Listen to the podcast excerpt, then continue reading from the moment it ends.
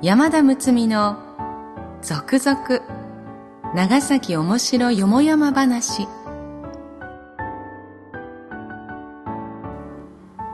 ポッドキャスト長崎の歴史シリーズ。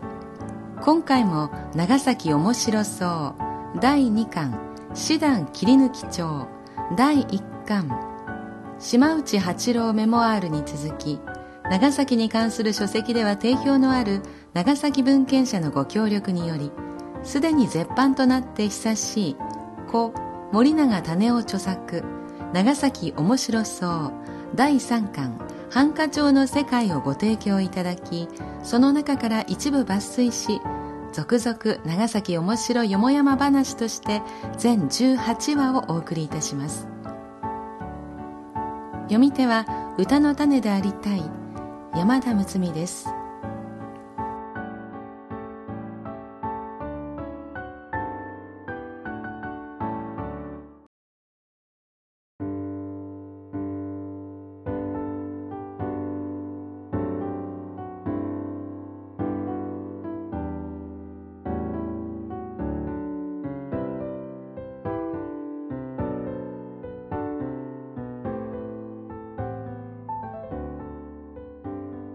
第34話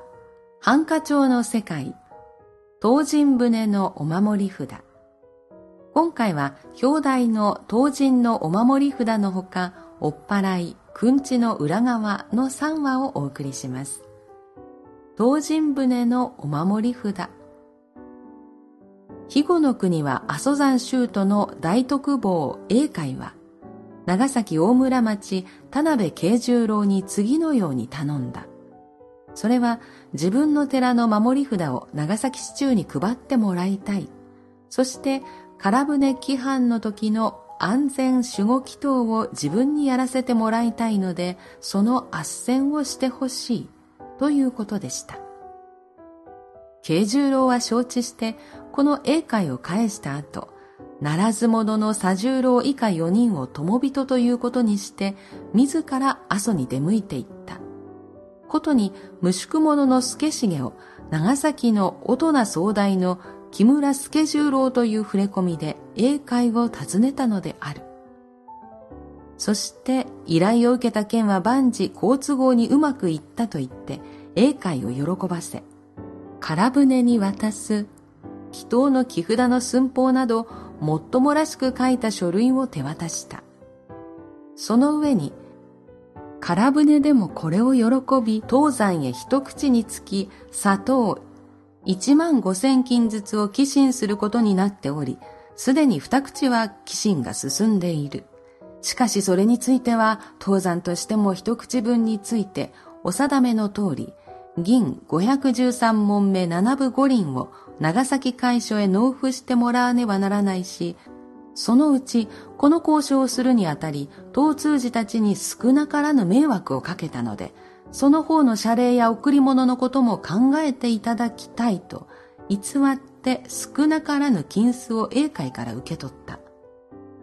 その後、英会は病死し、新楽坊の英官がその後を引き継いだが、慶十郎の振る舞いに疑念を感じて、英会が約束したことを破棄したい旨申し出た。慶十郎はそれを聞くと、たちまち高圧的になって、すでに明賀銀の受取書、長崎市中総町大人から東山寄付金までことづかってきたのに、今更何を言うのかと脅しにかかり、偽りの受取書や書類ばかりの金券を前に並べた。しかも、空船寄進の砂糖は、その後も引き継ぎ、八口十二万金にも及んでおり、長崎会所の蔵から東山へ送り出されるばかりになっている、などと言い募り、明賀金、空船主、それに死者としてきた自分たち一行四人の旅費、滞在費など合わせて37両一部二種、銀13問目七部五輪を要求したのであった。栄冠は断ることもできず、その金子を与えてしまった。慶十郎はそのうちの六両一部を左十郎以下四人の者に分け、残りはすっかり主食に使い果たしていた。栄冠の訴えによりその企みがばれて、慶十郎は獄門となり、助重は長崎払い。左十郎以下三人は、慶十郎からもらった金を取り上げられただけでなく、30日間の手鎖の処分を受けたのであった。これは、高下4年、1846年のことであった。おっぱらい。江戸時代の刑罰におっぱらい処分というのがある。その中で最も軽いのが、巨町払い。これは自分の住んでいる町から追っ払われるわけだが、ある要領のいい男が、町名が違っている向かい側の家に住まして引っ越したところ、それでは刑罰にならぬとして、その居住を認めた町大人が役人から叱られた例もある。次が市中払い。その次が市中合中払い。合中というのは長崎の周辺にあたる長崎村、浦上村を指している。以上のものは範囲も狭く、比較的微罪のものに負わされた。本当に長崎を追っ払う処分となると、その名も追放となって、八神、都議津、もしくは、模擬まで役人がついていって、以後これから立ち入るなと言って追っ払うのであった。その中にも三段階があって、重追放、中追放、軽追放となっており、だんだんその範囲が広くなるのであった。重追放となると、日本の名のある街道筋などはほとんど挙げられており、一体どこに行けばいいのかさえちょっと見当がつきかねるほどだ。この追放処分を受けた者は、在所の今の戸籍にあたる任別町から除かれ、いわゆる無宿者となり果てる。それがこっそり再び長崎に舞い戻っていることがわかれば、追っ払い立ち返りと言って、以前の刑よりももっと重い罰を受けることになった。極端な例を挙げれば、模擬の方へ追っ払いになったある男が、ちょうどその時激しい夕立となったため、思わず木の陰に隠れたところ、その木が追っ払われた線よりも手前にあったことから、追っ払い立ち返りということになり、改めて島流しとされた例があった。罪が重くなると分かりながら、この立ち返りのものが随分と多かったことが記録に残っている。それは一つは当時の長崎が他所に比べ生活がしやすい土地であり、ボロい儲け話がそこら中に転がっていたからであろう。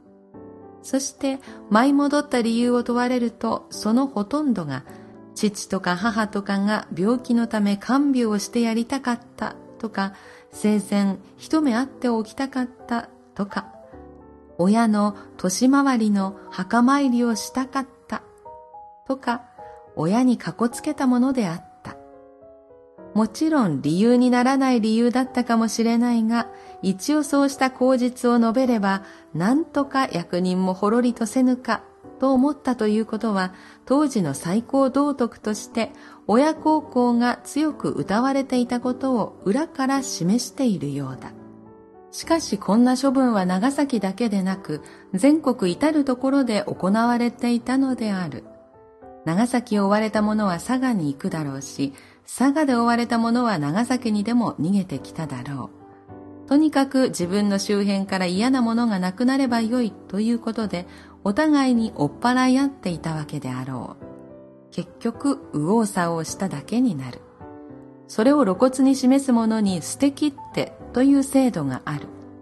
当時の旅は誠にうるさいもので、国々の境には関所があり、それを通るためには役所から往来切手という通行証をもらっておかねばならなかった。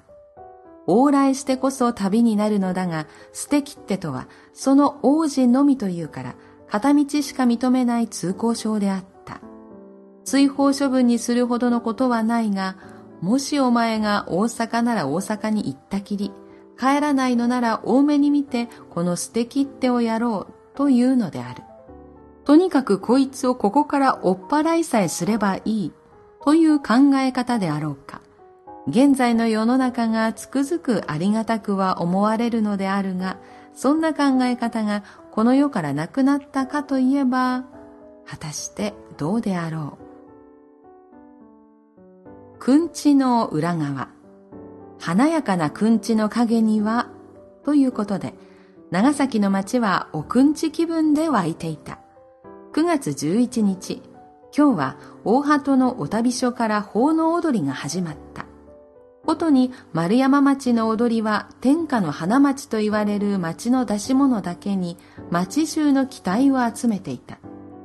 久蔵はまるっきり自分自身が踊りを出したような得意な気分でじっと町内の踊りに見とれていた。すると誰やら彼のそばで、なんだつまらん踊りではないかとそしるものがあった。小島号の安次郎であった。久蔵は何も言わずにいきなりげんこつを固めて安次郎の横っ面を殴った。安次郎も相手になろうとしたものの、周りには丸山町の町内の者たちがいっぱい詰めている。下手に手を出すとそのままでは済みそうにない。そこでその場はじっと我慢して、人垣から抜けて出たものの、いくら考えても尺に触ってしょうがない。同じ郷内の岩次郎たちと語らって、仕返しに行く算段をするに至った。翌十二日、久蔵が出島の日雇いに出て帰るところを待ち伏せし、担い棒や竹などで叩きつけ、何にも知らぬ久蔵の連れまでにも傷を負わせた。それを知った丸山町の者たちが、それでさらに腹を立て、その夜、数名の者が木刀や棒などを持って小島号に押しかけ、お互いに入り乱れての殴り合いとなり、双方に多数の負傷者が出てしまった。その結果、騒動のきっかけになった久蔵と安次郎は、喧嘩両成敗で二人とも押し込め処分となった。これは、完成5年1793年のことである。ちなみに、押し込めとは、自宅などの前に塔を建てて閉鎖、いわゆる座敷牢にして一定期間の昼夜の出入り、通信を一切禁じて謹慎、幽閉させる刑罰です。さらに9月9日のおくんちが雨のために伸びた。11日に小川町の旧七や吉蔵は自分の町の踊りについて市中を回っていた。町役人が吉蔵に踊り子たちが腹を減らしているようだから、これで饅頭を買ってこいと使いを頼んだ。買ってきた饅頭を踊り子たちに分けてみると、少し余りそうだったので、ついてくる子供たちにも分けてやろうと、吉蔵は少しばかり自分のたもとの中に入れたところ、ひょいとそれを見た九七は、吉蔵が饅頭の数をごまかしたと勘違いして、くだらん真似はよせとなじる。意外にも盗っ人扱いされた吉蔵は一気にカッとなり、生意気を言うなと殴りつけた。九七はパッと見を交わしてとっさに脇差しを引き抜いて切りつけたから、血まみれの大喧嘩となってしまい、踊りも何もかもがめちゃくちゃになってしまった。吉蔵は押し込め処分となり、九七は治療費を弁償させられた。これは完成7年、1795年のことであった。さらに次のお話。おくんち奉納踊りの年番帳になるとどうしても経費がかさむ。一時にその支出をするとなると町内かなり無理をしなければならない羽目になる。そこで西古川町では2年前の4月から1年4ヶ月間、八門校といって各家ごとに1日8問ずつ積み立てていた。経費はそれで十分足りると町民は安心していたのに、いざ収支決算してみると、かなりの赤字となっていて、追加の金を出さなければならない羽目になった。町民たちは、世話役たちの経理に疑念を抱いて、役所に訴え出たのであるが、監査してみると、かなりいい加減な経理をしていたことが判明する。まず、踊りに使う脇差しの代金は予算外に借金して支払っている。その他、踊り入り用銀不足として、使途不明の借金をしていること。次に八門校の利子をごまかしていること。次に茶代弁当代という名目で不要な世話料を支出していること。また、踊りに使ったちりめんの残りを勝手に切り取って処分していること。また、かさぼこの経費は町内で取り決めた予算をはるかに超過したのに、一存で注文していること。また、その他、花などの雑収入があったはずなのに、それを収入として計上していないこと。こんな不始末が判明し、世話役の葛西伊助以下7人は押し込め処分と相なった。これは文政5年、1822年。豪華を誇る君地にも奉行所から所持簡素に努めよというお触れが出る時勢となっていた。酒屋町はその年の踊り町になっていた。お触れは分かってはいるものの、だんだんくんちが近づくにつれて、やっぱりあれもしたい、これもしたいとなり、簡素を胸とした切り詰めた予算では到底やれないことが分かってきた。世話役の自衛門たち4人は、これくらいの超過分は、町内の金持ちたちが少しばかり張り込めば大丈夫だと高をくくって、町役のまだまた自衛門、幸次郎徳次郎両人のところに大口の寄付を頼みに出かけた。しかし二人は役所からのお触れもあるし、決まった予算内で切り詰めて行うべきだ。そんな派手なことをする必要はないと、にべもなく寄付を断ったのである。せっかくの見込みを叩き潰されて、自衛門たちはカンカンになり、ケチな奴らだ、町役の風上にも置けぬ奴だ、と他の者も大勢焚きつけて8月15日の夜、まだ幸次郎の両家を襲い、灯火を消し闇に紛れて、建具、家財道具など一切合切を叩き壊してしまった。自衛門たち4人は叩きの上、長崎市中豪中お払いとなった。これは天保11年、明治までもうすぐの1840年のことである。ちなみに叩きとは江戸時代に庶民男性に課せられた刑罰の一つで、罪民の背中をほうき尻で叩いて放免する刑のことです。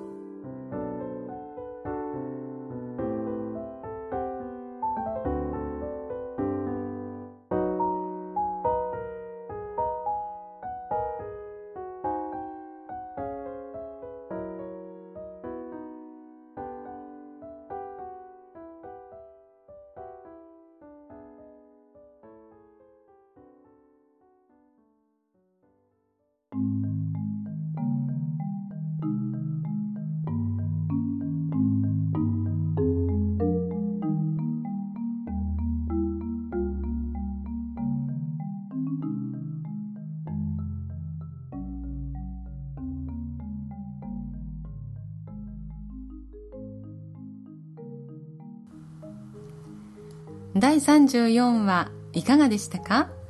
このハンカチョウの世界は面白いですね。なんて言うんでしょうかね。企む人の心理というか、その辺を感じながら読むというのは、私にとっては、あんまりこれまでやったことがない作業なんですよね。なのですごく面白いです。無宿者の透けしげ、どんな格好して普段はいるんだろうとかそれが、えー、壮大のふりをしたらどうなるのかとか非常に面白いです、えー、ハンカチョウシリーズこれからも楽しみにしていただければと思います。